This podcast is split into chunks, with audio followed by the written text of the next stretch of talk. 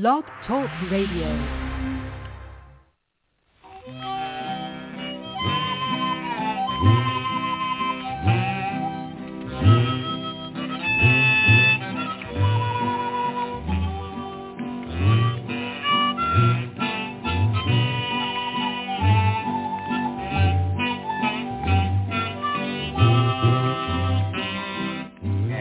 Once again to the Lucky Mojo Hoodoo Rootwork Hour, brought to you by the Lucky Mojo Curio Company in Forestville, California, and online at luckymojo.com. I'm your announcer, Reverend James of FalseConjure.com in North Carolina, and in just a moment, we'll be joined by our co-host, Catherine Yronwode of LuckyMojo.com in Forestville, California, and ConjureMan of ConjureManConsulting.com in Mission Viejo, California.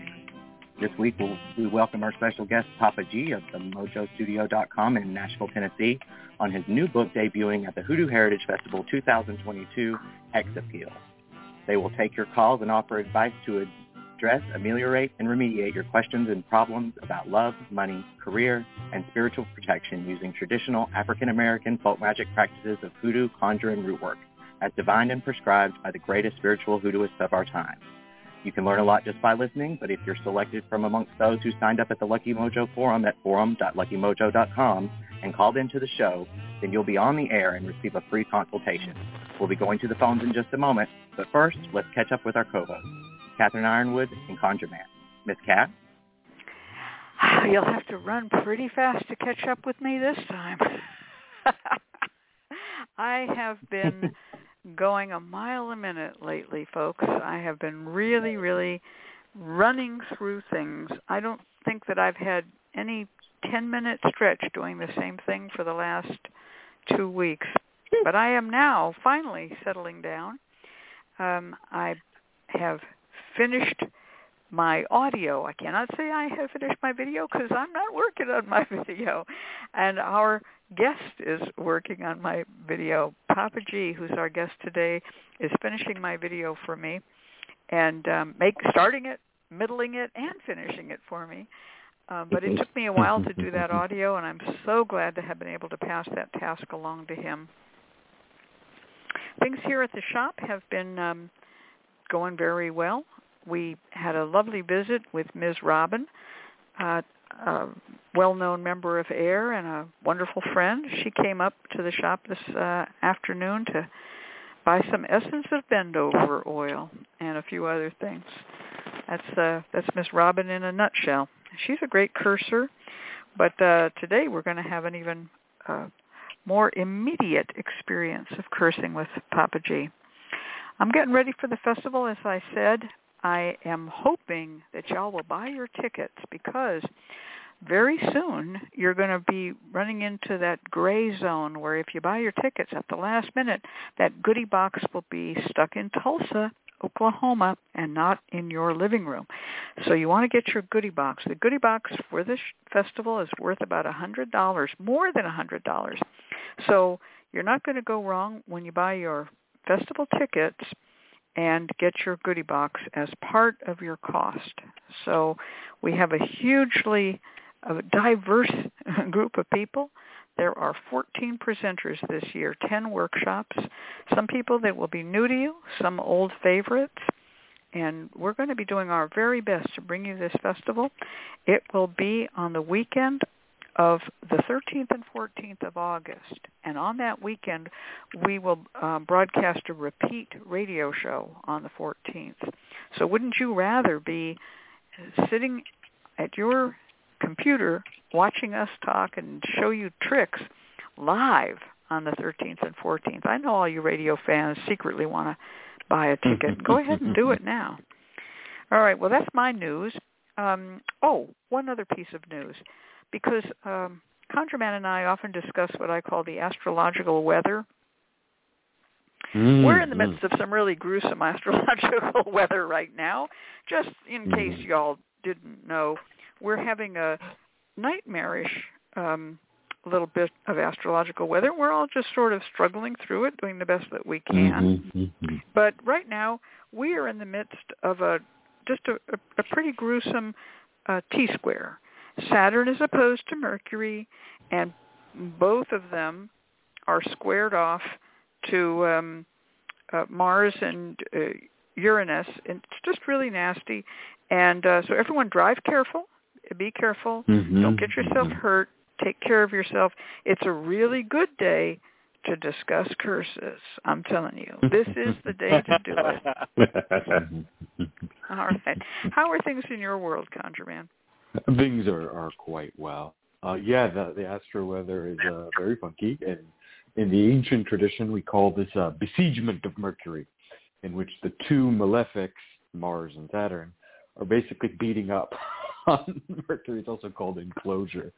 Um, Yeah. So it's been it's been rough couple of weeks, uh, and you can definitely see. It. In fact, a lot of the stuff that people talk about Mercury in retrograde is actually more line with what's happening recently. So like if you've been wondering why your computer is not working properly, why the paycheck you were waiting for suddenly disappeared, why your flights are delayed, uh, why car accidents are happening, uh, you know, why everything seems to be just uh, people are getting in arguments. That that's what's been going on. Mercury's been besieged. The good news is Mercury slipped besiegement, meaning that it sort of just moved out of Mars' Mhm. aspect recently, and so things should be improving. In fact, today was a day for some lunar talisman magic. I'm actually missing the lunar talisman election because it's exactly as the radio show starts. So uh, for those that are listening, maybe you can do some lunar talisman magic as you're listening to the sound of uh, my voice and this cat's voice and Papa Gee's voice. Uh, it's been great, busy, busy as usual. Very excited, looking to uh, the festival. I do want to mention two things about the festival. Speaking of old favorites and new faces, you can also get readings during the festival, which is something that has been organized by the illustrious Deacon Millett, a very big fan favorite, who is the wrangler who handles the Hoodoo Heritage Festival's psychic tent, virtual psychic tent. And we do this, we've done this a couple years now, and they work out very, very wonderfully. They're organized into these sort of digital, private digital spaces, um, these breakout rooms where you're able to kind of meet your favorite readers and root worker. If you go to the Hoodoo Heritage Festival page, you scroll down to the bottom where it shows your different readers. You click book a reading, and all of them show up. What's really cool is that these are discounted readings. Uh, and so you have an opportunity to get uh, a reading. And for some people, it might be the only opportunity to get a reading with uh, some of the more popular readers. Like Miss Cat is booked months in advance. Uh, so this is a chance to get a, get a reading with Miss Cat. Uh, I'm booked months in advance. It's a chance to get a reading with me. In fact, if I'm not mistaken, I think Cat is all booked out Saturday, and she only has a couple of slots Sunday, and the same for me, and I think it other people. So you have to kind of scroll a little bit. You might have to go to the Sunday, but it is an opportunity if you're interested in getting uh, a reading, and they're all, I think, a flat rate of forty dollars. You know, most readers have uh, readings for sixty dollars, or some even higher. I know, for example, my solar return charts, my solar return readings are one hundred and fifty. Uh, and so this is a really cool opportunity if you're if you're interested in the festival. It's not just the workshops, which are phenomenal to meet your favorite reader. So go and check those out. Still plenty of slots available. All, all readers have, I think, one or two slots still left for people who are interested in getting your cards read, pendulum read, astrology readings, uh, you know, tea leaves even if possible, I think. Any type of reading. They have a whole variety of them available, and you can check that out at the Hoodoo Heritage Festival. So another plug for the, which leads me to my second point about the festival. We should definitely be giving a very hearty thank you to both Miss Cat and Papa Gee, who are doing a crap ton of behind the scenes work. Miss Cat has basically, if you're, if you, anything you read from the festival has Miss Cat's fingerprints on it. That's she is right. the e- editor, editor supreme, uh, we call her, because uh, all of the kind of any sort of written material, and that includes from the web pages to the flyers that you're going to get, have been edited by Ms. Cat, silently working away behind the make them all typeset beautiful, make the sentences sound legible. Uh, so definitely a massive shout out to her. And everything digital that you can imagine, uh, from our videos and presentations to even the teaser trailers, has the silent fingerprint of uh, Papa Gee and his crew. So massive thank you to both of you for all the behind the scenes work you two are doing. I, I just have to jump in here and say that the goodie boxes are all touched by and packed lovingly by Roy Hamilton. Yes. And and Roy is a name that many people don't know yet. But um if you know uh, Papa but we G, you're gonna you're gonna get to know Roy because Roy is about to join AIRR and Hoodoo Psychics. He's he's uh, uh, Papa Gee's husband, partner, business partner, and he's doing all the goodie boxes. And if we'd had an extra five minutes, we would have inducted him into AIRR before the festival. But he and all of us wisely said, let's wait till right after because we're up to our eyeballs in work right now. But don't forget, Roy is doing a tremendous job. but Um, looking forward to having him join us all. Yeah, yeah, he's an amazing guy. He has been at the Hoodoo Heritage Festival here in Forestville when it was held here in person. That's when I got to know and meet him, and uh, it, it was a great pleasure. He's a wonderful guy. So yeah, that's all happening, um, and uh, I, I got to say it, it's been a, a lot of teamwork on everybody's part. It's just been um, Mm, uh, Papa Gee has been above and beyond the call of duty, and um, truly. Uh, truly will get his reward in heaven because there aren't enough rewards for him on earth at this time. And James has been helping. Uh, James has been working on the website. Nagashiva's been helping. Everybody's, you know, oh yeah. when when we go to put on a show like this, um, it's impossible there to are a do lot of people who just, all these you know, amazing people. Yeah, there's a lot of people who just sit back and go, yeah, yeah, I'm going to be on the show here. I'll I'll do my bit, and there you go. But there are other people who put it all together, really work hard Oh, for yeah. it to be what it is, and uh, it's um it's really been a a, a lot of work. Also, I I, call, do have uh, to give a shout out Nagashi- in the in just, the uh, just real chat. quick before we forget before we get before we forget uh, before we move on from Nagashiva, I just want to say that I always call Nagashiva the smoother of rough corners because Yes, every time there's a sort of bump or rough corner, it's Nagashiva that steps in and smooths it out for all of us. Yeah, yeah. Um, and uh, I, I want to say in the chat room we have uh, Jeremy Weiss, who is uh, presenting the festival and um, and is also another helper friend. And he, being the modest guy that he is, says uh, special shout out to John St. Germain who pitched in too, and that's true also.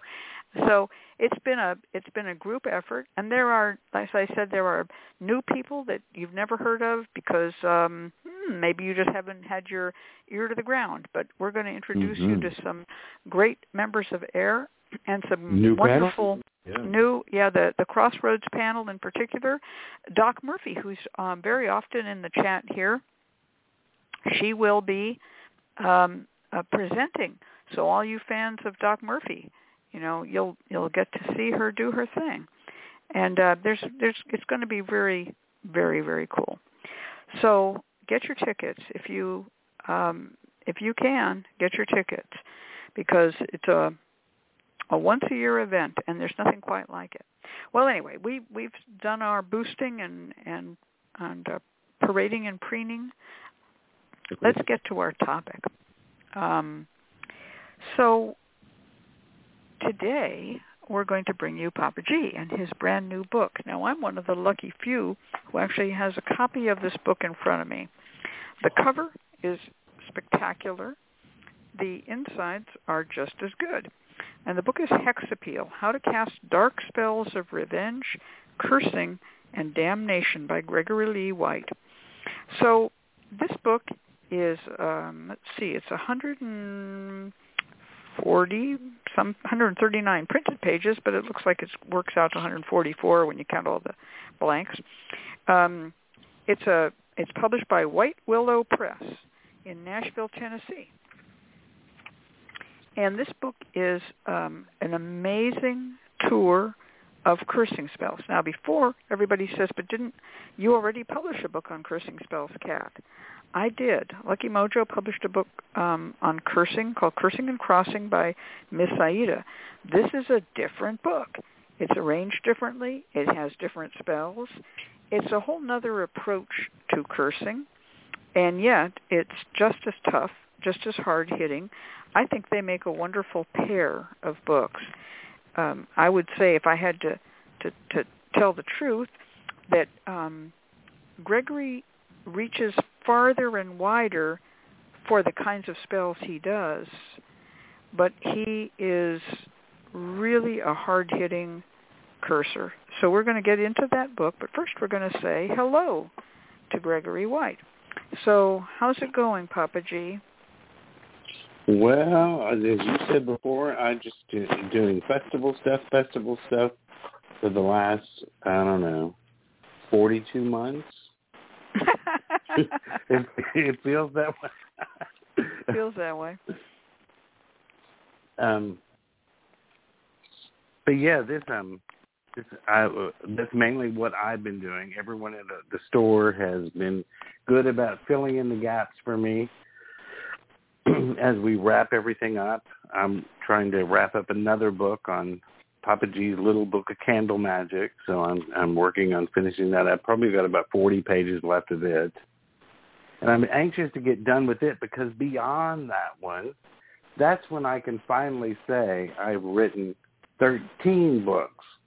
I'm waiting to get to the teens. mhm. Good for you. Good for you indeed. Now, how many have you written, Cat? Can a lot? Oh, I I don't know anymore, but you can find them on Wikipedia. I don't know. I tend to write and co-write. Um, I like co-writers. I like Someone's working going to with need to go and count them. Okay, you go count them. I, it's whatever. I think the Wikipedia is up to date. You know why? Because um, I believe that uh, Deacon Millett went and updated it recently. he's, he's a, a Wikipedia editor. Um, but you know, if you count um, things that I've ghost written and other things, it'll be a lot longer. But I don't count the books I ghost wrote. Anyway, let's talk about your book. Um, what made you a Papa Gee, who's known for your Hmm. kindly nature, your Taurian love of beauty, your helpful personality? What made you want to do a book on cursing and hexing people? this was mainly written for clients and customers of the store who kept asking me to write this book. This book was supposed to have been written five books ago, and I kept putting it off. Um, this has been a class I've taught before uh, in the before times, before COVID. I would teach this class live. And whenever I scheduled this class, it would sell out within like two or three days. And one time I even had to schedule an encore class. I taught it one hour after the first class. Um, so I knew it would be a popular book subject because, you know, I might schedule a love class and three or four people are sitting there. But, you know, I schedule a hexing class and they're beating down the door. Well, you know, I I find that to be true too. If you look at um, the sales of the books that um, I have published and and uh, edited, um, the books on cursing are right there at the top sellers. They are people want that material, and I think they want it presented to them in a sort of a private way. You know, they want to have a book, they want to have a course, they want to learn about it, but they don't want people to know that they know it. Right. so it's one of those oddities that people do need to know how to do this sort of work and how to how to actually uh, get revenge. Okay. You know So- that's uh, that is very true because in our store, um, we have um, programs where every time you come in to buy something, if you check on on Facebook or Instagram, you get ten percent off. But when I notice when people have all this cursing stuff on the counter, they're like, Mhm. "No, I'll, wait till next time." They don't want anyone to know that they're in the store at that moment. That's right. That's right. Well, I'm going to uh, uh, do a little walkthrough here on your book. So the book starts off with, of course, the question, what is a hex? And um, are you going to uh, basically place it on a person, a place, or an object? So tell us a little bit about that, Papa G. person, place, or object. Yeah, when it's people is usually a person is usually what someone thinks of when they think of a curse being placed, um, because it's usually because your feelings are hurt, you've been wronged, you want uh, either revenge or righteousness, or um, you want to, you know, be the judge and jury and make the person pay for what they've done. Um, objects are usually to protect that object. Uh, you, uh, most of the time, to keep it from being stolen. A lot of temple, um, fine temple objects, it could be statuary, it could be jewelry or something like that, often uh, have had a curse placed on them to keep them from being taken from the temple. Um, the Hope Diamond was supposedly the you know it has a curse attached to it was supposed to have been cursed to protect it. Um, see, places things like King Tut tomb is the is the most famous one, even though they they they've come up with all the science behind what the curse would be. But um, that's actually protecting a place, and we do that often when we cleanse our houses and cleanse our, our, our yards and lock them down with protective elements. Um, people think of a when they're protecting a, a place, they do think of something glamorous and big like King Tut's tomb, but it can be your little yard in Kentucky that you're wanting to keep the nasty people out of. Mhm. So when when doing these um, curses, um, do you try to work justified, which is what I tell my students and clients and friends? Make sure your work is justified. Or do you feel that anyone just has a right to just go on in and do it?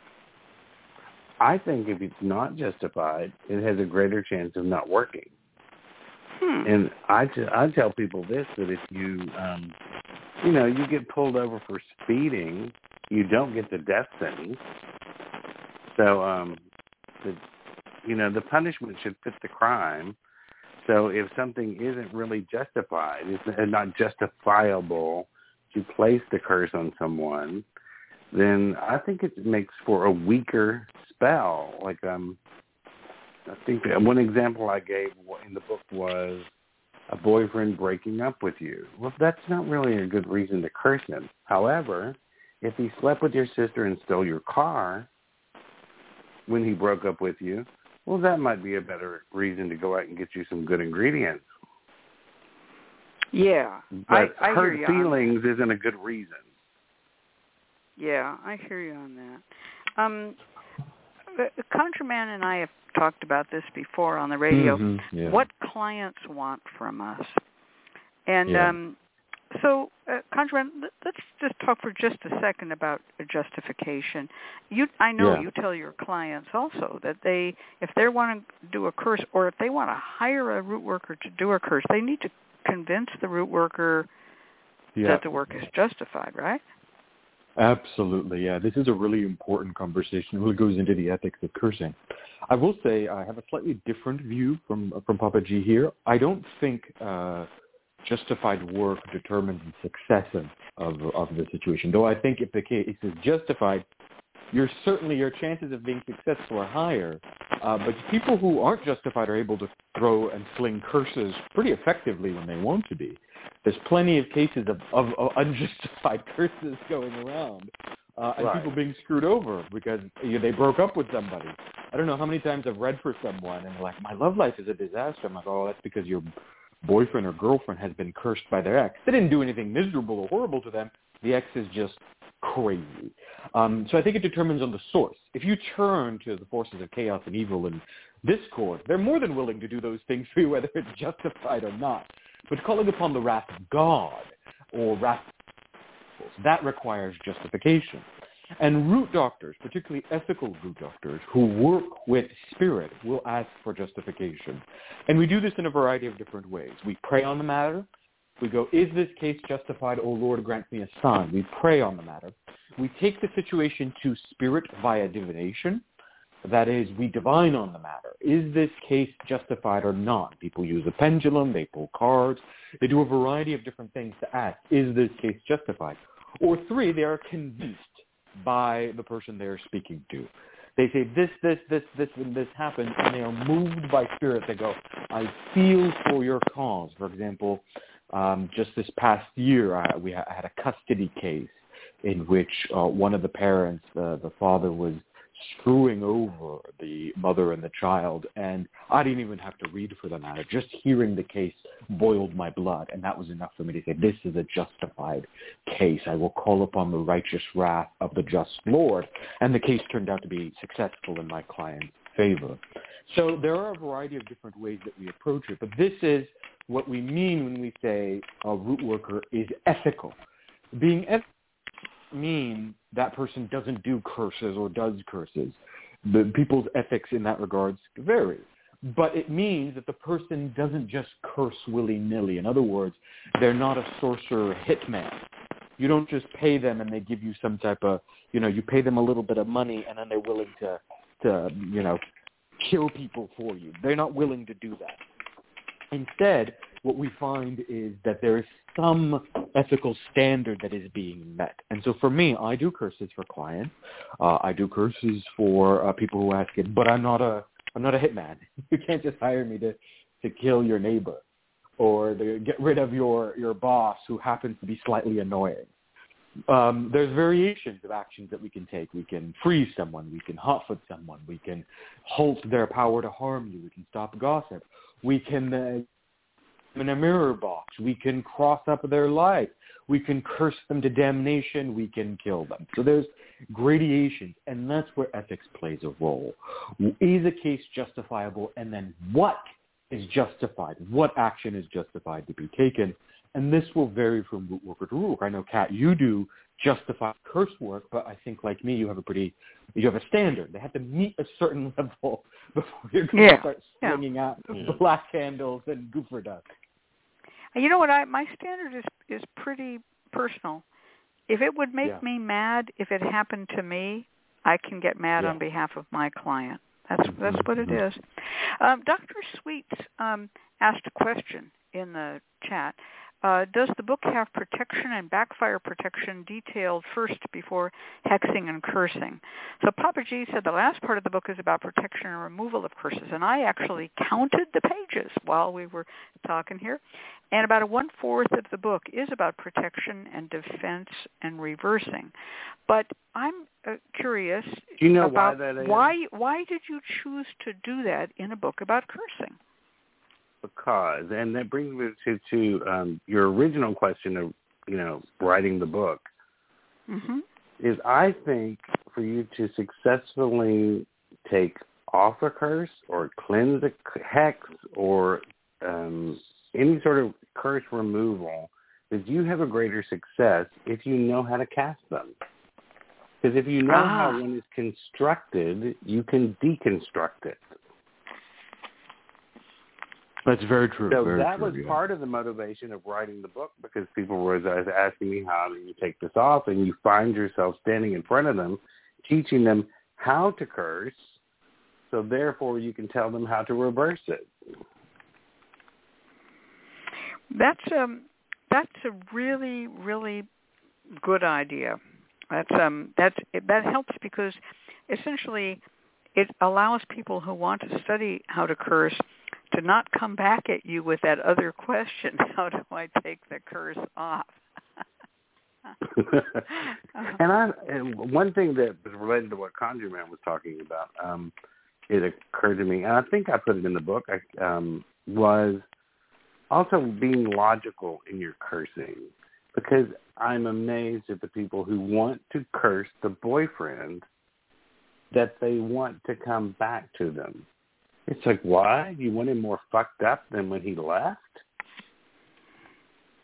Mm-hmm. It's, it's like you're not thinking Yeah. this through. I mean, curses have you, know, you need to do step by step. I Yeah, I think most yeah. spells are like that. They have steps, um, building up to a climax of for it to work. It's like you got to think the long term. What does this mean if I do that? Right. Yeah, I call, I call this clarity of purpose, which all magic really requires. And you know, all the all ancient authors talk about it in different terms. They talk about it as setting intention, uh, clarity of thought. There's a really fascinating phrase. It, uh, it's in one of the Hebrew texts, uh, singularity of mind, I think, or singularity of thought. These are all kind of found, and this idea is that you're very clear in what it is you want.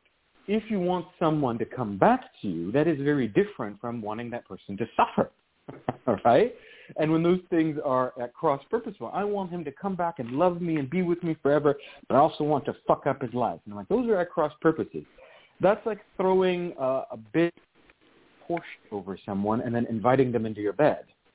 And these things are at cross purpose, right? It's like you can mm-hmm. do that, but then don't ask why you smell in the morning, right? Like, don't, don't right. be shocked.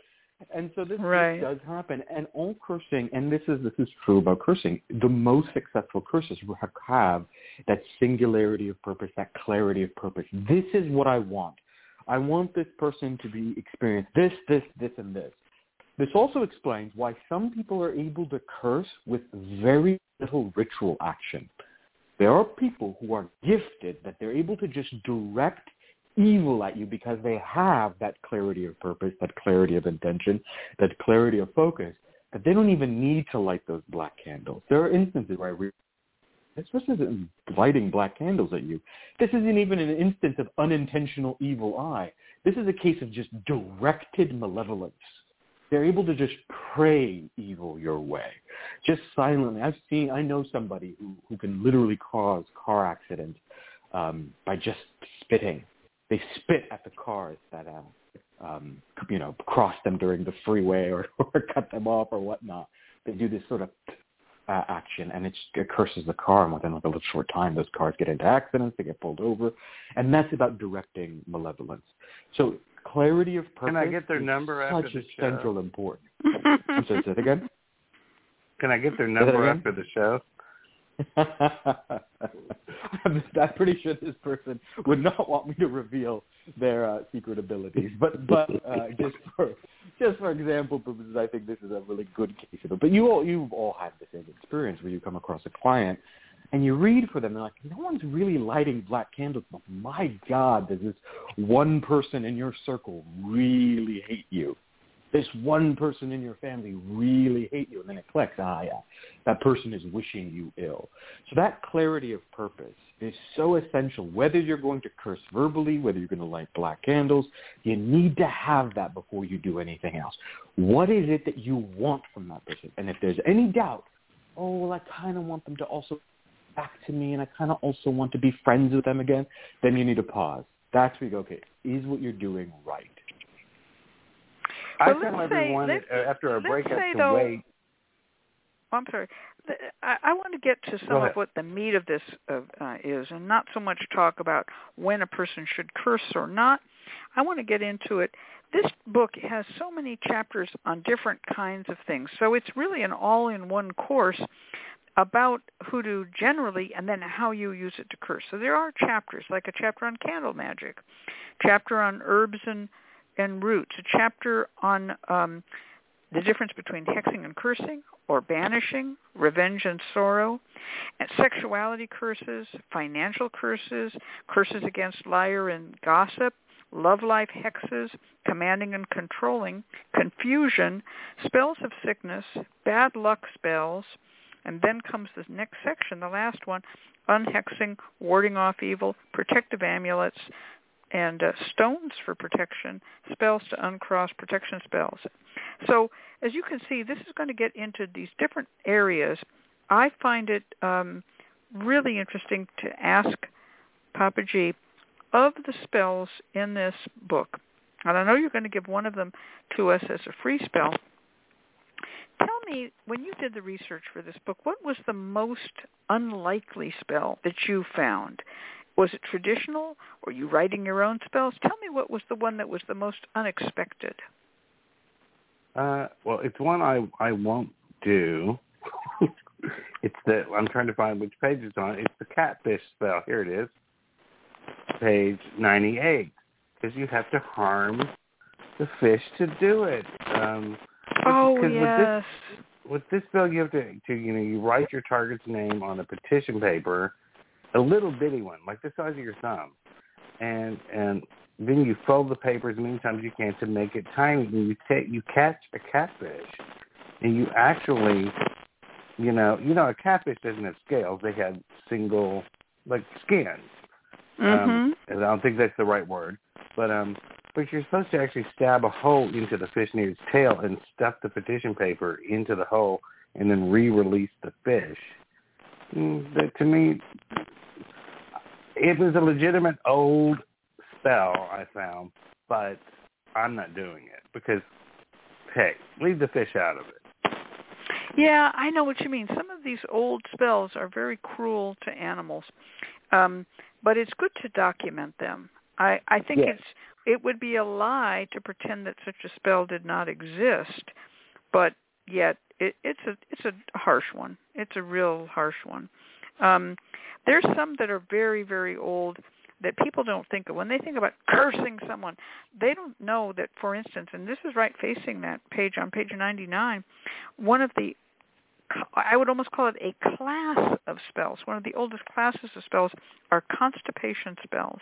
There are so many spells for constipation, and you give a really good one here, which is um, it, it's called the corking constipation spell. And yes, it uses a glass vial that has a cork. And I'm not going to give all the details here, but why don't you go ahead and, and explain it? Because I look at that and I go, that is old school, giving someone constipation. Yeah, because this one you actually need chicken manure. Mhm. And I suppose you could use any type of manure because you could probably get some. You would use your own, I suppose.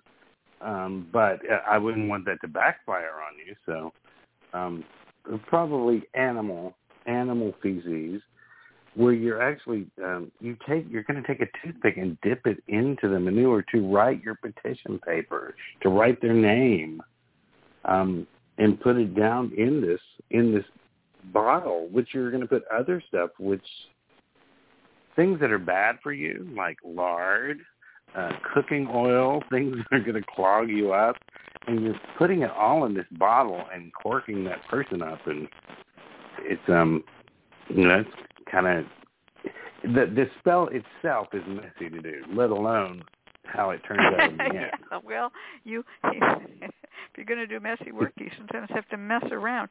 I noticed you said to use chicken manure on black paper, and those who don't raise chickens don't know, but chicken poo is very liquidy It's and white. could be you, it, and it's white.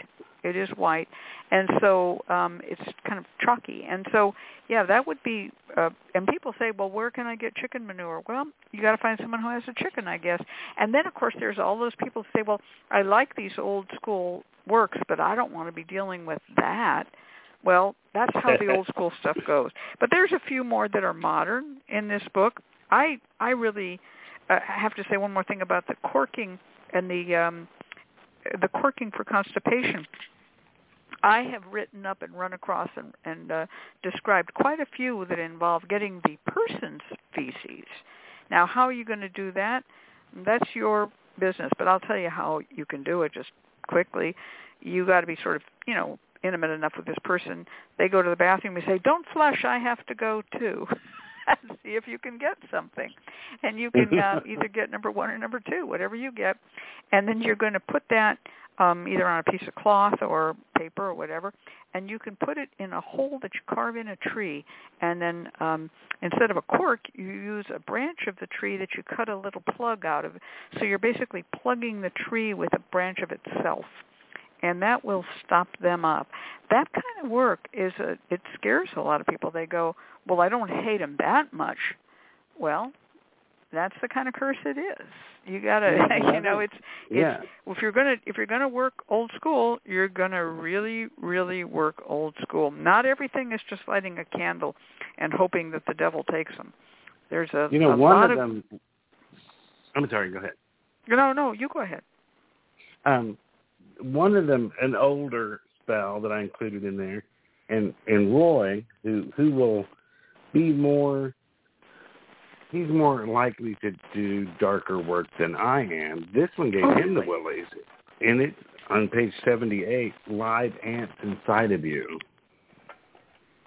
Mm. Mm. And with that, Hmm. when you're actually going to buy a beef liver from the grocery store and cut off a piece of it the size of your fist, and um, you write the target's name it and, and slide your petition and stuff back into the liver and sew it up with black thread. And you actually take it to an anthill and leave it, the liver beside it, so the ants begin to eat away and carry it off in different directions. Um, so the liver is supposed to signify your target's liver. Wow. That's a that's a scary one. I'm telling you. That's a that's really horrific. Um I've, I I know uh, other ones to put live things inside of people. Um people will get uh spider eggs. They come those little spiders will make those little white balls with millions of little eggs in them. And Yeah. um if you put uh spider eggs in someone in dumplings in someone's um chicken and dumplings um they will get live things in them that's ghastly but there it is there's, there's a bunch of those um there, there's another one that you have here that's really kind of cool, and I'd love you to describe it. It's called the 999 spell. Could you? It's on page 90. Could you describe that spell because that one was a a, a- a really good one. Yeah, it's um, it's also one of those older older spells, and I, I will say, what here's what I did. And Cat has um, given me a good tips on some of these were taken from the Harry Hyatt, Harry Middleton Hyatt books, and I did not document which ones they were, and I will will go back for the next edition and for the next book, but I would read through some of his spells, and sometimes I would No, no, wait, wait, wait, like- back up. Can't let you say it. They're not his spells. Oh no, yeah, it's not his spell. No. research His- them. his That's that's the whole problem. Uh, I'm sorry, I'm just going to speak up here for these people. Um, the the people who Harry Hyatt interviewed gave spells to him. He collected Correct. them. Thank you. Okay. his documentation. But this Mhm. was in the book, and it was about a. You actually use nine black candles. And you use the little ones, like the chime candles, and you anoint them with like olive oil and black pepper, and you burn one every evening at 9 p.m. for nine minutes for nine days. Wow.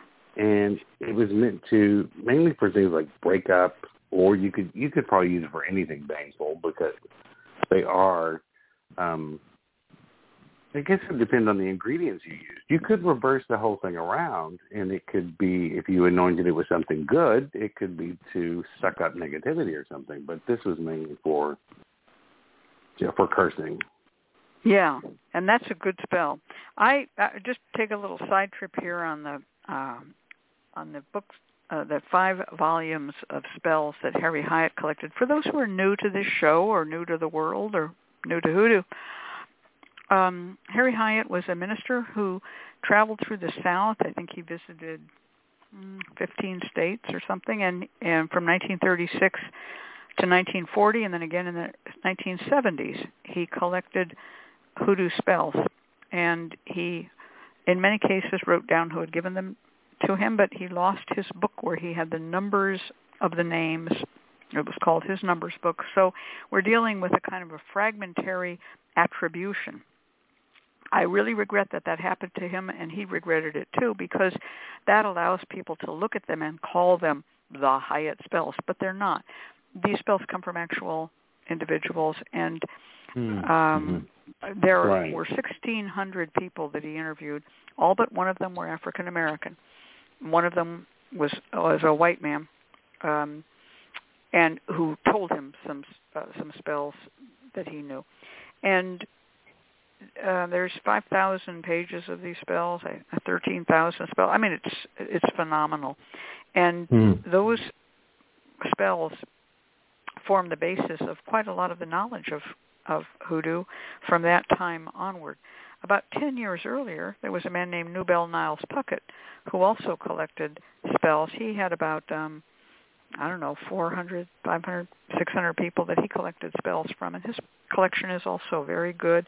And also there was a Zora Neale Hurston. She collected spells as well. So the history of hoodoo mm-hmm. is pretty well documented, and the the Very. problem dealing with all of this material is how to organize it.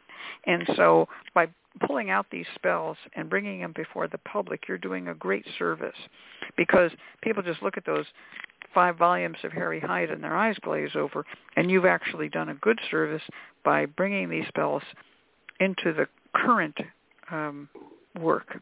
So thank you for that. Yeah, the, the organ the organizing is, is so crucial. It helps people find what they need uh, specifically. Like, okay, I'm looking for a particular type of working. I don't need to go through five volumes of of spells, uh, but I can go through this book and know exactly which chapter to look, which table of contents.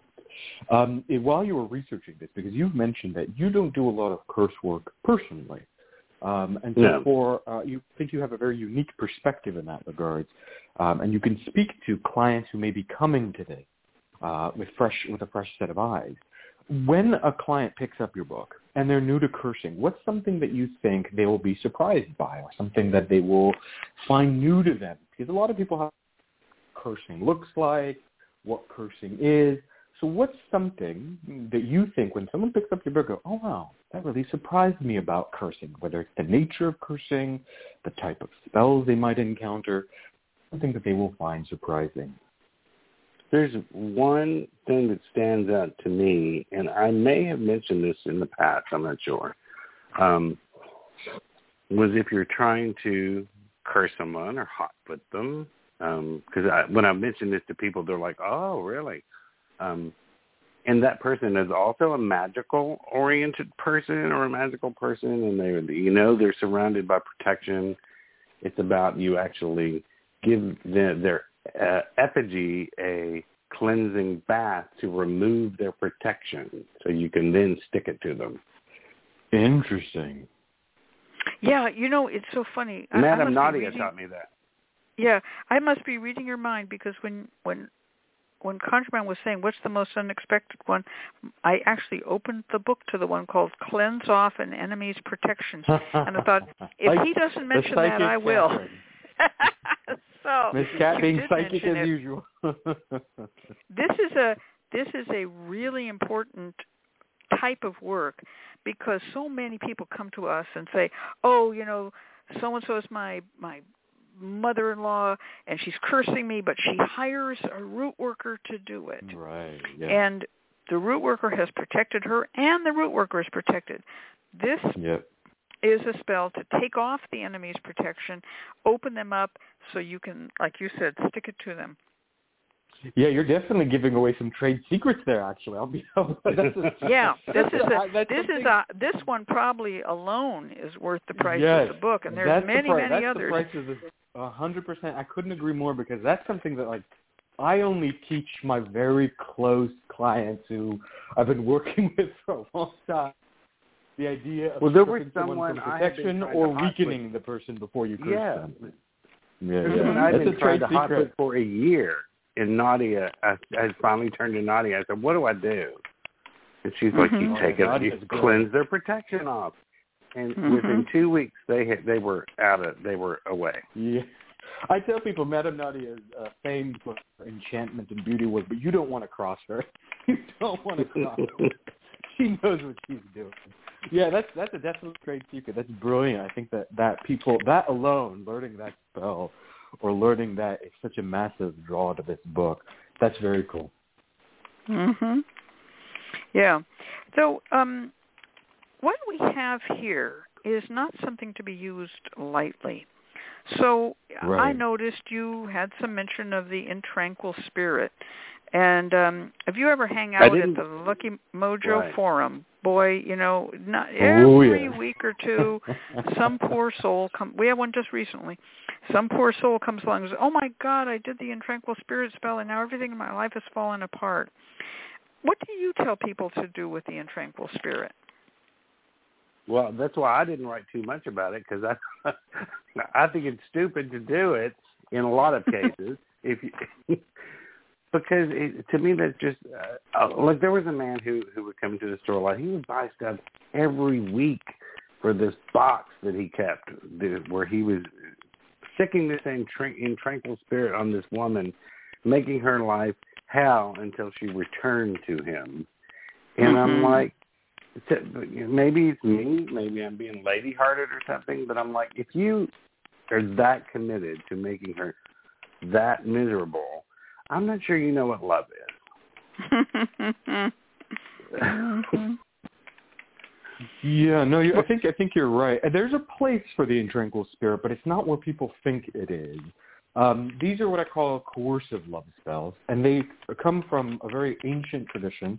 The funny thing is, like nowadays, and I'll both of you can attest to this, and I'm and I'm pretty sure Reverend James can attest to this too as well. Um, clients, the number one client that comes to you for love spells are generally women. That tends to be, or or that's the highest population, at least that we've experienced. Like women more than yes. anyone asks for love spells. But the irony is that if you look at any of the ancient sources, the overwhelming majority of love spells are written for men. Men who are tormenting women in order to get them. It's very coercive love magic. Like all the ancient spells are like. Very few of them are like, come to me with sweetness and loveness and we're gonna oh we're gonna have some time. It's like, no, I'm gonna send Typhon after you to grab you by your hair and drag you to me. So this love coercive spells are really, really ancient. And in the modern era, that doesn't lead to a very particularly coercive understanding, or that doesn't lead to a particularly conducive understanding of love. In the ancient world, it was about possession, about owning that woman, literally mm-hmm. possessing women. And so that doesn't quite exist in the 21st century or hell any other century, right? But it does serve a particular purpose. And I love spells are best used not in when you want someone to come back and love you and to be with you because you're in a state of desperation, but when you want justice for when you have been wronged in love, this person was unfaithful, they stole your bank card, they emptied and you need them to show up to grovel and say, I'm sorry, I need you back, just so you can say, no thanks, and shut the door. It's a good closure spell, but it's not a particularly good one to say, hey, bring this person back. We want to be in a loving relationship to each other. So this is where I think it, work, fits so well with your book, which has a real interrogation and investigation. Also the ethics of cursing, when curses should be done, and how curses. What's the right curse for you? We've mentioned so many cool spells in there. Uh, when to do, when to stop up someone's intestines, when to do this. Well, there's a time when the intranquil spirit can also be used. Not when you want them back, but when you want to punish them for you for you being wronged. You well, know, another this one, is this uh, is what I call the 96 Tears spell. There's a song mm. called 96 Tears by Question Mark and the Mysterians, and it's about getting someone back just to be able to reject them. That's a very mm-hmm. understandable curse. I get that. Childish. But um I, yeah. I it's it's childish and I've done it and I Yeah. enjoyed every moment of it. it's not. It, it, it sometimes it can be healing, and other times not so. It sometimes reopens your own wounds. So you've got to know when it's right for for your client. Sometimes you need that final bit of closure, right? You need that final bit of, you know what? Well, fuck you. and sometimes that that's not good for you or the client there's sometimes we go, no, no, you, you need to heal. And there are other curses that are far better, I think, than the intranquil spirit in those instances. Those are the curses that I like to say, you curse and then you give to God. You just hand it off to God. You, that's it. I'm done. I've said my justifiable act. I've done. I've stopped up their intestines. I've buried that bottle. I've done whatever it is that I need to do. But then I'm ready to move on. So there, there. By having the I- option I of being able to pick up your book and go through that, you give them more freedom, you give them more opportunities to find what works for them via this book. Mm-hmm. I'll give you another really big trade secret on page 41, which I, I I wrote about this because I never, I've never you don't hear about it that often.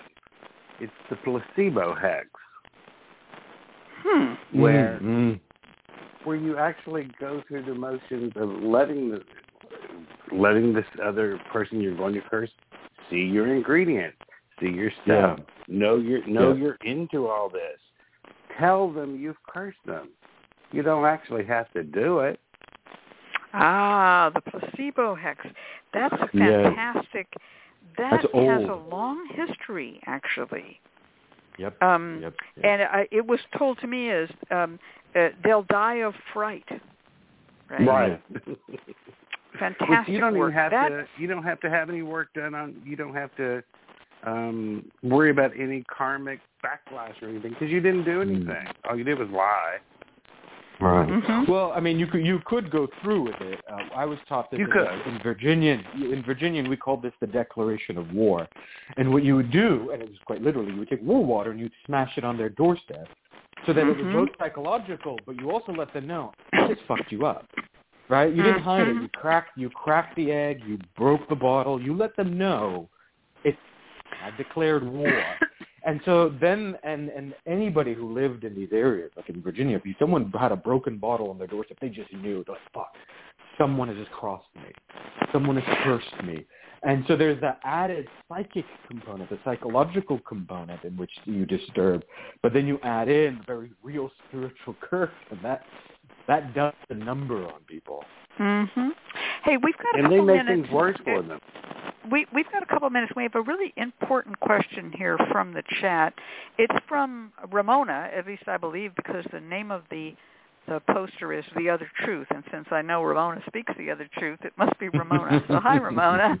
Um, and she asks, "Is there a price the hex maker pays in the end?" Well, I would tell Ooh. people to do cleansing work before you start and after you start, after you finish. Um, but I wouldn't think that's a guarantee. I think that's more of a we really don't know how the universe works when it's all said and done. So that's a kind of an open-ended question. Maybe it depends on your religious practice or your I- belief. Yeah, I, I think it really definitely comes back to what you were talking about earlier in the uh, podcast. We had such a really great conversation between the three of us about justifiable and unjustifiable work. If you're justified, I don't believe in uh, some sort of karmic backlash or you having to pay. You called for justice. Balance has been met. On the other hand, if you're doing unjustifiable choices, you may be very well successful. You call upon the devil to wreak your havoc, and the devil says, sure, why not? I'm happy to cause a little bit of chaos. In those instances where it's unjustified, you can never be sure if there's going to be a cost or not. Sometimes no, sometimes you pay down the line. So, you know, what happens if that person finds out and they reverse it? Mhm. The cost you pay, and that's a cost you pay. You know, that's a good point. If you call upon a, a demonic spirit, they may want to trick you and take something from you. Yeah, And totally. also, eh, also, if the person you're cursing knows how to reverse a curse, which they can get from reading this book, right? Yes. you, you might find yourself in an endless hall of mirrors. Um, you know, oh, casting yeah. the same curses back and forth and back and forth. So the two things I would say is that there may be a price to pay if you call upon infernal spirits or get into a reversing war or what, what do you would call Yeah. it, ricochet. yeah, yeah, yeah. There is a Yeah, there is I actually mentioned all the stuff you buy to break up someone else's marriage or something so you can have that man. Once they're broken up and you have that man, that uh, ex-wife can buy all those same ingredients and do the same shit to you. Mhm. Such a good point. Yeah, so that's that is one of the things that I uh, caution people. Um, be sure you're right, and then go ahead. Um, if you if you don't feel right, don't do it. But if you're going to do it, this book will tell you how. Well, thank you so much, Papa Gee. This is going to be a wonderful workshop, um, and it's so funny to me because you're such a a bright, cheerful guy with a wonderful, warm laugh, and here you are corking up people's intestines. So it's pretty cool. there's a little there's a little edge to that laugh. All right. Well, let's turn this over to our announcer, Reverend James. Thank you, Miss Cat.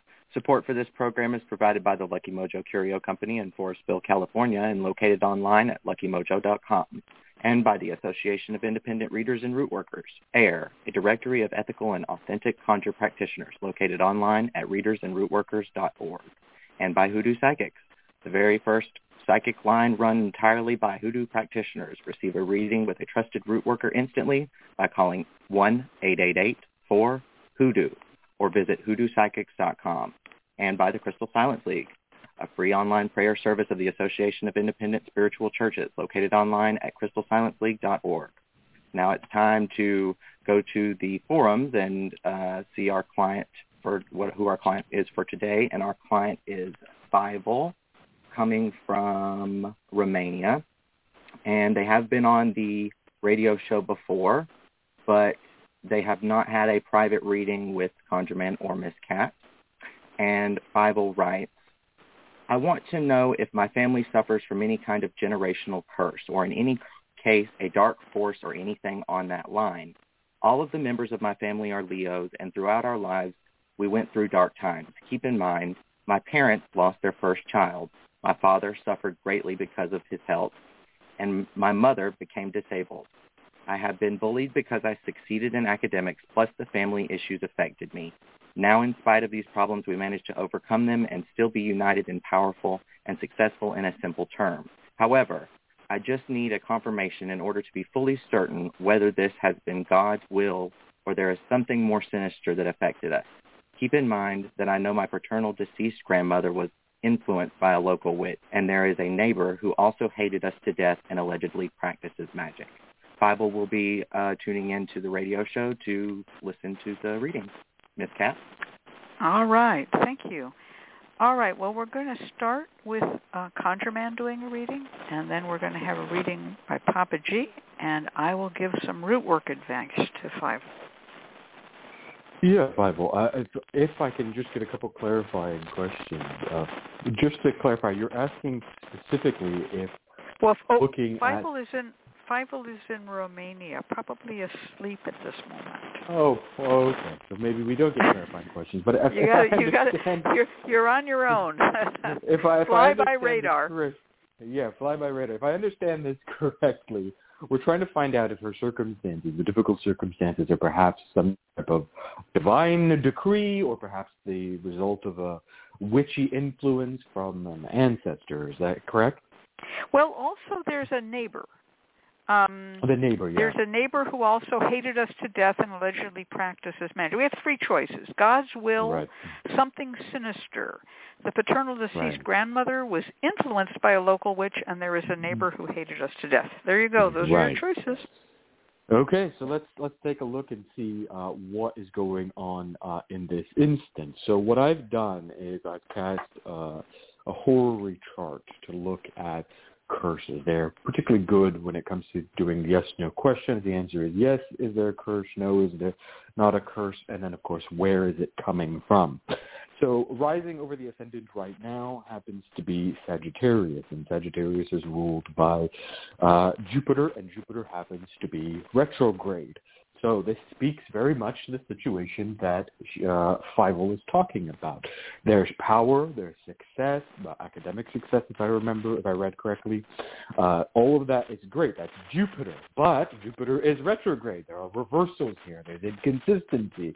We often talk about retrogrades in the traditional practices being an inconsistent planet, a planet that suddenly reverses direction in the sky. You can imagine if you're living in the ancient world, you've been following a planet all month long, over several months. This is very pretty. And then suddenly it slows down and backtracks. You're like, what the hell is going on, right?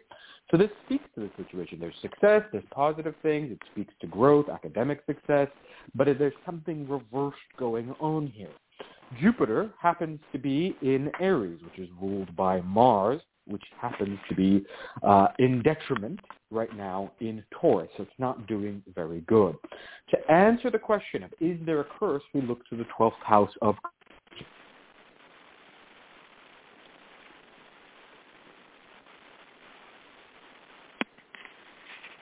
Uh-oh. I do not hear ConjureMan. Am I off the line? Mm-mm. No, you're there, Miss Cat. Uh-oh. Well, we don't hear ConjureMan. He seems to have disappeared. Hello? Um, there Hello? he is. Hi, ConjureMan. What happened? I have no idea. I was speaking. I've speaking been speaking the entire time. I, I could ah. hear you. You were saying, "Hello, we don't hear ConjureMan. We don't hear ConjureMan," and I'm like, "Well, uh, that was that was something retrograde, wasn't it?" Okay, we, start, yeah, we, start no, we're gonna again. Take that, we're going to take that, and it's interesting because I started to talk about the curse Scorpio, mm-hmm. and that is exactly when apparently I cut off and you couldn't hear me. So that's, That's right. When, it, when you said twelfth house, that's when you went Yeah. dead. so this is an example. This is what we call an omen. This is a very clear sign of something interfering to keep you from finding out the truth Bible. So when you're listening to this in the archives, uh, that's an omen, and it further confirms. So in the 12th house is Scorpio. Scorpio is ruled by that Mars in Taurus. You can see how these things are all connected. Jupiter uh, is ruling the ascendant. Jupiter is retrograde in Aries. Aries is ruled by Mars, which is de- in detriment in Taurus. And Scorpio happens to be in the 12th house ruling uh, curses. So curses and the individual, that is Jupiter, is ruled by this Mars in detriment. The answer is very definitively yes, there is an ongoing curse. This curse is being directed at you. And this curse is being directed at you not from an ancestor, but from the neighbor. It is right next door. Uh, Mars uh, will be moving up to Gemini, uh, and Jupiter will be retrograding back into Pisces. So you will see over the next several months, by the around November, possibly December, you will see very clear, definitive proof of the neighbor acting against you. You might literally catch them burying an object. You might catch a glimpse of a candle by window light. But this is a very definitive, yes, the neighbor is working against you. Yes, this is an enemy who you may not directly see, but who is right next to you and who has been working evil against you. The evil that they are working at involves some element of fire and some element of burial. They have buried something. This can perhaps be buried on your property or in the cemetery, the roots of a tree, but something has been buried. You might try to do some type of work to locate the object and to unbury and destroy it. But fire and earth are being worked on here to work against you. So this gives you a very clear answer of yes, you're being cursed. Yes, you're being worked against. It's not just divine decree. It's not just something from the past. Someone is actively working as your enemy, and you should do immediate uncrossing, reversal, and protection work. I'm going to hand this over to Papa Gee, who will do your next reading, and then Ms. Cat will give you recommendations. All right, Papa Gee. Uh-oh. Now I don't hear Papa Gee. Oh dear. Anybody- Yeah. Oh dear, Papa Gee has now um, gone missing. All yeah, right. this is, What- this is very clear omens that no someone does not want you to get the answers. So this is not All something right. from the past. Someone is actively well, if working if against. if um, it says he's on the studio board, and um, so he should be connected, but we're not yeah, hearing he's there. him. Wow. And uh, I'm going to count to three, and then I'm going to do a reading. One, two, three. I got out my cards. Boy, this is an emergency Okay. reading. Okay. Yeah. Okay. Maybe Papa Gee can do the root. Here I am. Ah, Oh, there he you came go. back. Wow. What happened, Papa Gee? I don't know. Wow. I just all of a sudden All right. heard a click. Okay. Uh, go ahead then and give the reading, and uh, Um, We're waiting. uh, what I what I was saying that you could not hear was I always find this interesting when I'm on the show where I pull the card and it says pretty much what ConjureMan said or who whomever because the first one is the Knight of Wands, which tells you yes, it is time to take bold action and get yourself involved in protecting yourself because the cards altogether show that there is something going on. Um, but you have to do this like bravely and passionately um, to begin to tackle this thing from all angles. Because the card that follows the Knight of Wands is the Tower card in reverse. Now this hmm. is reminiscent of what Conjureman said, where in reverse it's almost like you're going to be gaining insight in the future about some bad thing they're doing. You're going to get more knowledge about it. Um, it could be, um, you know, untruths and lies come to surface. Um, there's it's not as tragic as the tower being in the other way, but it's still it's more about a knowledge of learning about what they're doing more than it um it still affects you but not as badly because the last one is seven of wands which is it's time to put up defense and protection standing your ground and be you know you while you want to take the higher ground and not get too on their level, you still have to do what you have to do to protect yourself. So this shows that yeah, something's going on and you're going to have to be really proactive about it. Wow. All right. Well, um, this is a, a interesting situation. I'm just going to take a moment here to say uh, yeah, we're dealing with technology here. And remember we mentioned the besiegement of Mercury. Now, Mercury is moving out from under it, but these things have what's called an orb of influence. And that was sort of interesting to see Mercury, the communication planet, all of a sudden go dead twice. I hope people can hear me. Somebody say amen. Amen. Amen. all right because I don't know what's going on with this radio show right now. All right.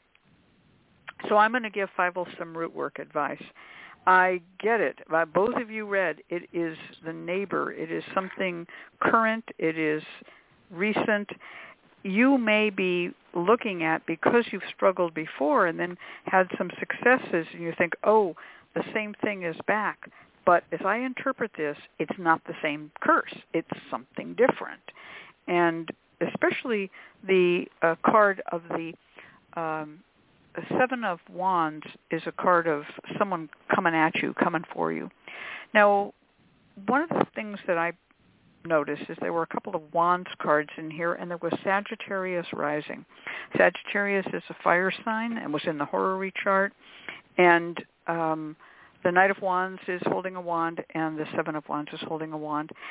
The Tower card is something struck by lightning and also on fire. So we're getting a lot of good fire images here. My feeling, looking at those cards, if I had laid them out, would have been I would like you to do some magic that involves fire to protect and repel. Mm. Um, the evidence is such that that would be useful to you.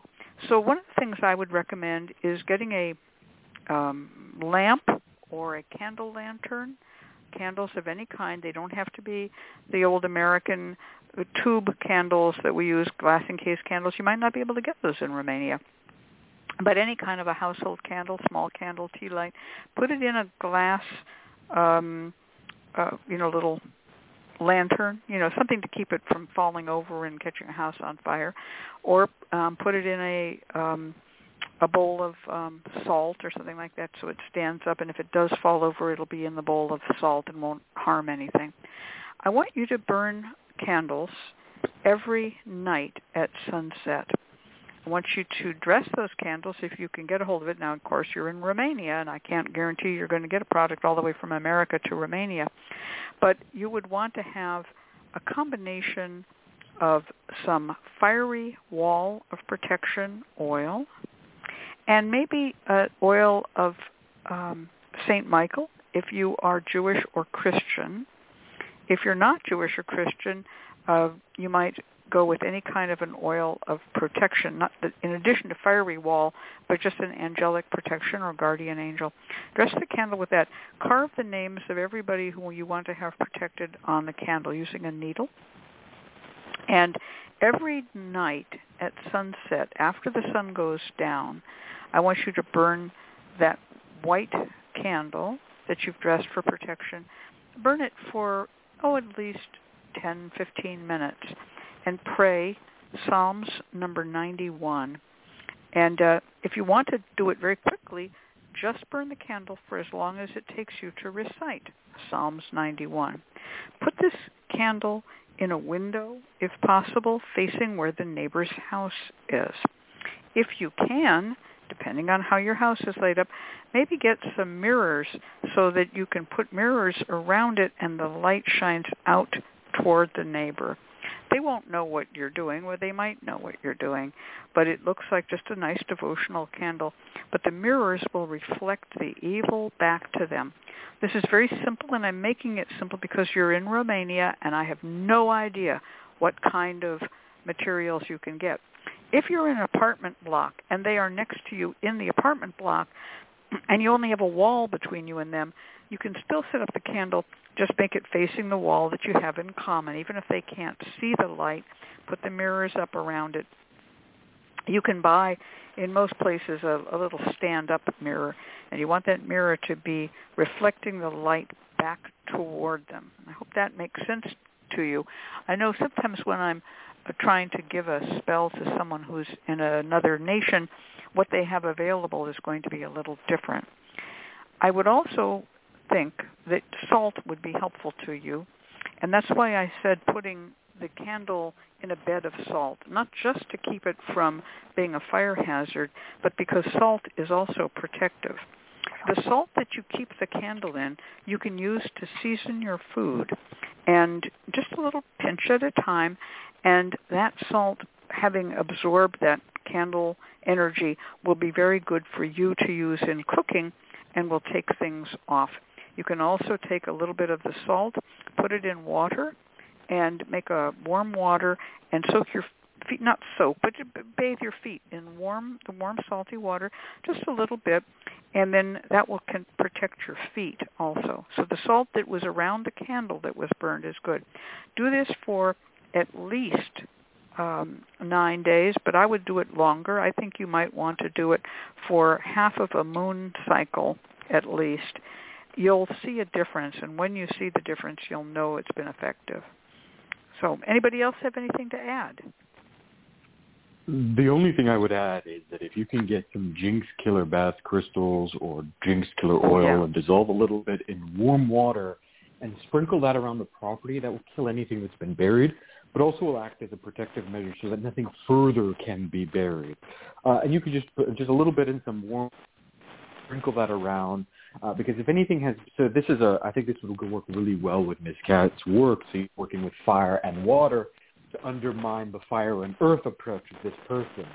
Um, that way you can protect property from having any further curses directed your way or any sneaky tricks being laid out. That's a really good idea. Um, if there is a property boundary between you, then that's where you would want to put the jinx killer. Again, now if you're in Romania and can't get jinx killer, what are you going to use? I would um, get some agrimony herb. It grows all over Europe, so you shouldn't find that difficulty uh, difficulty finding agrimony herb and that's used for reversing curses. You can boil it up and make a little tea.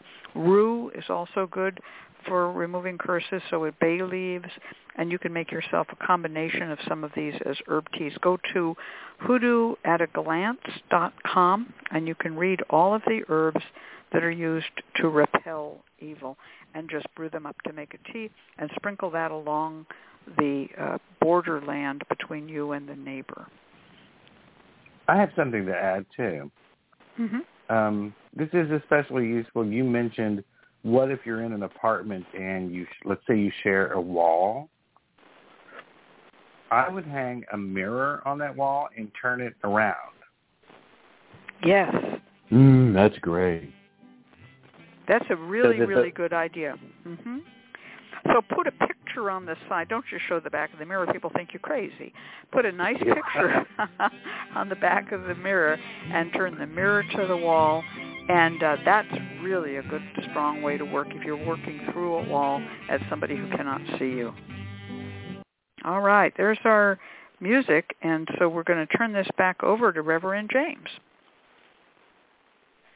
And now it's time for our free spell segment from our special guest, Papa Gee of folkmagicstudio.com in Nashville, Tennessee. Take it away, Papa Gee.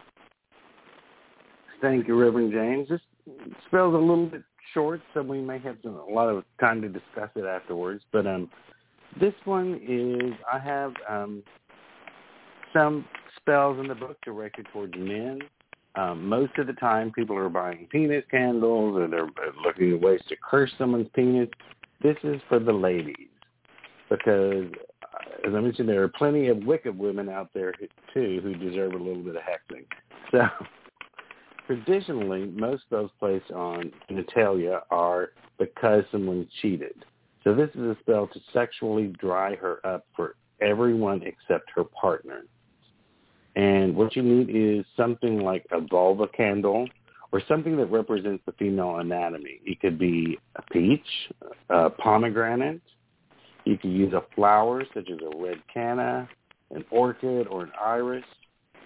And you're going to write out your petition and place her name in the center of the paper and start writing your desire over top of her name. For example, you could put something like, you only desire me. No other man can excite you. The thought of sex with other men dries up your desire. You can word it however you want. So what you do is you place the petition inside whatever object you chose to represent her. For um, we're going to say you chose a peach for the spell. So what you would do is you would make a small incision in the peach and place inside your petition. You can also use her picture if you want to and use it as your petition paper. You're going to get a large jar and pour about an inch of salt into the bottom of the jar. Now, cover the peach in commanding oil. Just get it completely wet so that it's going to absorb because we're going to begin to begin rolling that peach through more salt until it's completely covered. Um, you shove the peach into the jar and begin covering it more with salt to the top.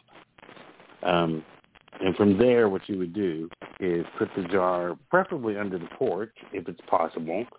Um, if you can go even further, bury it under the house and underneath the bedroom. And she will be sexually dry for everyone but you. Wow. I don't know if I should let you out with stuff like that. you could use a little you bit know, of We're all gonna we're all gonna go take a big breath. uh, it's a you know it's a truism that there are a million ways um, to curse a man's sexuality. They're maybe a little more vulnerable to cursing. They they let it all hang out, and you can figure out some way to take it down. But there are a few good spells uh, to curse a woman's pussy, and that is a good one.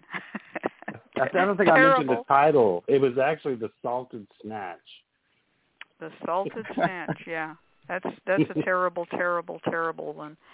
Um, and speaking of Mercury having been besieged for the first time in mm, 15 years, I forgot the network schedule announcement. so I'm just going to pretend it it didn't happen that way and I don't know what to say. I apologize on behalf of the network schedule announcement to all concerned. Yeah, we're it's all right. It's one of those days, but we're we're making it through it. well, everybody else was dropping out and my finally a piece of my uh my prepare preparation dropped out. So, um talk uh, uh, Shiva says in the in the chat talk about salting slugs indeed. Um and uh the the salting of snails and the salting of slugs is done uh, talk about cruelty to animals it's a terrible way for them to die but that is also done uh, to get some woman to not be able to um have sex you know you you you name a snail after her and you keep it as a pet? I'm i'm not kidding. This is a terrible old spell. You keep that snail as a pet and then you just kill it with salt and pack it up with salt. When you've done that you grind it up uh dry it up in the oven and then grind it up and then you feed that salted snail to the lady and boy that's the end of it for her It's a very different type of escargot. Yeah, right. There's a few of these. I mean, they're pretty they're pretty grim. Um but you know, if you're going to do that kind of work, you have to be careful because what you said was it makes her dry for anyone but you. You don't want to do it Hmm. so hard that you just dry her up completely, right? Right. Yeah, there, sometimes you have to remember to add certain words to your spell, otherwise you're screwed too. Yeah. That's right. Well, I, I, I know I know women that, who've taken a man's uh, dick, you know, they take some fruit that has a phallic shape to it, you know, a banana, zucchini, whatever they're going to do and they they say I'm going to freeze his dick and then all of a sudden they don't have the use of it either, you know, and they go, "Well, what what happened?" And I'm like, yeah, "Well, yeah. You froze his dick, lady. You know, you got to be more Well, careful with this stuff." I I tell clients all the time that if you're going to uh, work on somebody's sex, their sex organ, their sexuality, their sex drive, whatever it is you're working on, and that person is very intimate and close with you, you're inviting some of that into your bedroom with you. So you want to always be mindful. Uh, if you, for example, binding someone's sex so that they're only, you know, with you, it can be a little bit tricky. It can be a little bit tricky. So always be be careful with these type of spells. I, I warn because it is, you know, it's your partner or it's someone you're intimate with or it's whatever. So there's always an element of um, not necessarily blowback, but there can be a little bit of a, a bleed over. Yeah, that's right. If if if it happens in your bedroom, you might want to, Yeah. to but you know, understand what you've done. Yeah. You shouldn't be living with someone you hate that much that Right. um that you want to actually kill their sex completely. But certainly Exactly. um uh, keeping them down to a dull roar, you know, so they don't go Yeah. off um, searching elsewhere. That's kind of the idea for some women and some men. They will do that. Um, I also have to say that I I prefer personally if sex is involved, unless you have been wronged, I prefer to encourage more and better sex. But if you've been Yeah. wronged, the sky's the limit. I mean, you know, just go Right. for it. Do whatever you feel like you have Right. to do to get that revenge that you feel that was harmful to you. But um Mhm. I like I said, the 96 tear spell, I do that and have done it because in the end I just want my revenge. I do. That's how I'm I'm a revengeful person. When I get my revenge, I then let it all go and uh Hmm. go back to normal cheerful optimism. And uh, I, I recommend that people who do cursing be prepared to let cursing go when they're Hmm. done. Go back to the normal world. Don't live your life always Wise be word. cursing. Yeah. But you know, it, it, it, it there's a place for it. There's a really good place. Well, folks, there's going to be this wonderful workshop with Papa Gee, and he's going to go through a whole lot more than he did here. So uh, get your tickets. Be prepared. And there's going to be nine other workshops. Conjure Man is doing one. James is doing one. I'm doing one. And Papa Gee is doing one. So all four of us who are on the show today are doing it. And Ramona, who's in the chat, she's giving a workshop too. So come on and see us. Get your tickets and see us.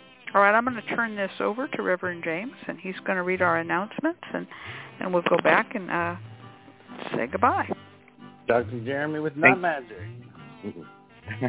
thank you, Miss Cat and Conjureman, and thank you, Papa Gee of FolkMagicStudio.com in Nashville, Tennessee, for being our guest this week. We invite you to join us next week when, due to our festival, our regularly scheduled Oracle Hour will be interrupted and will be resuming in September. Our special guest from the Association of Independent Readers and Root Workers will be Ms. Catherine Yronwode of LuckyMojo.com in Forestville, California, on her new book debuting at the Hoodoo Heritage Festival 2022, Hoodoo Dolls and Effigies. Once again, we've come to the end of another Lucky Mojo Hoodoo Rootwork Hour, brought to you by the Lucky Mojo Curio Company in Forestville, California. You can find Miss Cat via the Lucky Mojo forum at forum.luckymojo.com and ConjureMan at conjuremanconsulting.com in Mission Viejo, California. I'm your announcer, Reverend James, joining you from folkconjure.com in North Carolina. The Lucky Mojo Hoodoo Rootwork Hour can be heard every week live on Blog Talk Radio at 3 p.m. Pacific, 6 p.m. Eastern Time, and the shows are available in archive via luckymojo.com forward slash radio. For all of us at Lucky Mojo, I'd like to thank you for being here and invite you to tune in once again next week at the same time when you will hear the familiar strains of the Memphis Jug Band playing the Jug Band Waltz. Thank you, everybody. Goodbye. Thank you, Reverend James, a speedy talker. Well, our other announcer who's not here this week, Clifford will also be giving a presentation at the Hoodoo Heritage Festival. And Dr. That's Jeremy, who was in our chat, is also giving a presentation at the Hoodoo Heritage Festival. So, as Papa Gee reminded me in the chat, got to say those magic words, hoodooheritagefestival.com. Tickets cost you. $300. You will get a $100 rebate in the form of a goodie box full of all kinds of products. Good night. All right. Good night, everyone. Nine. Good Night. Good night.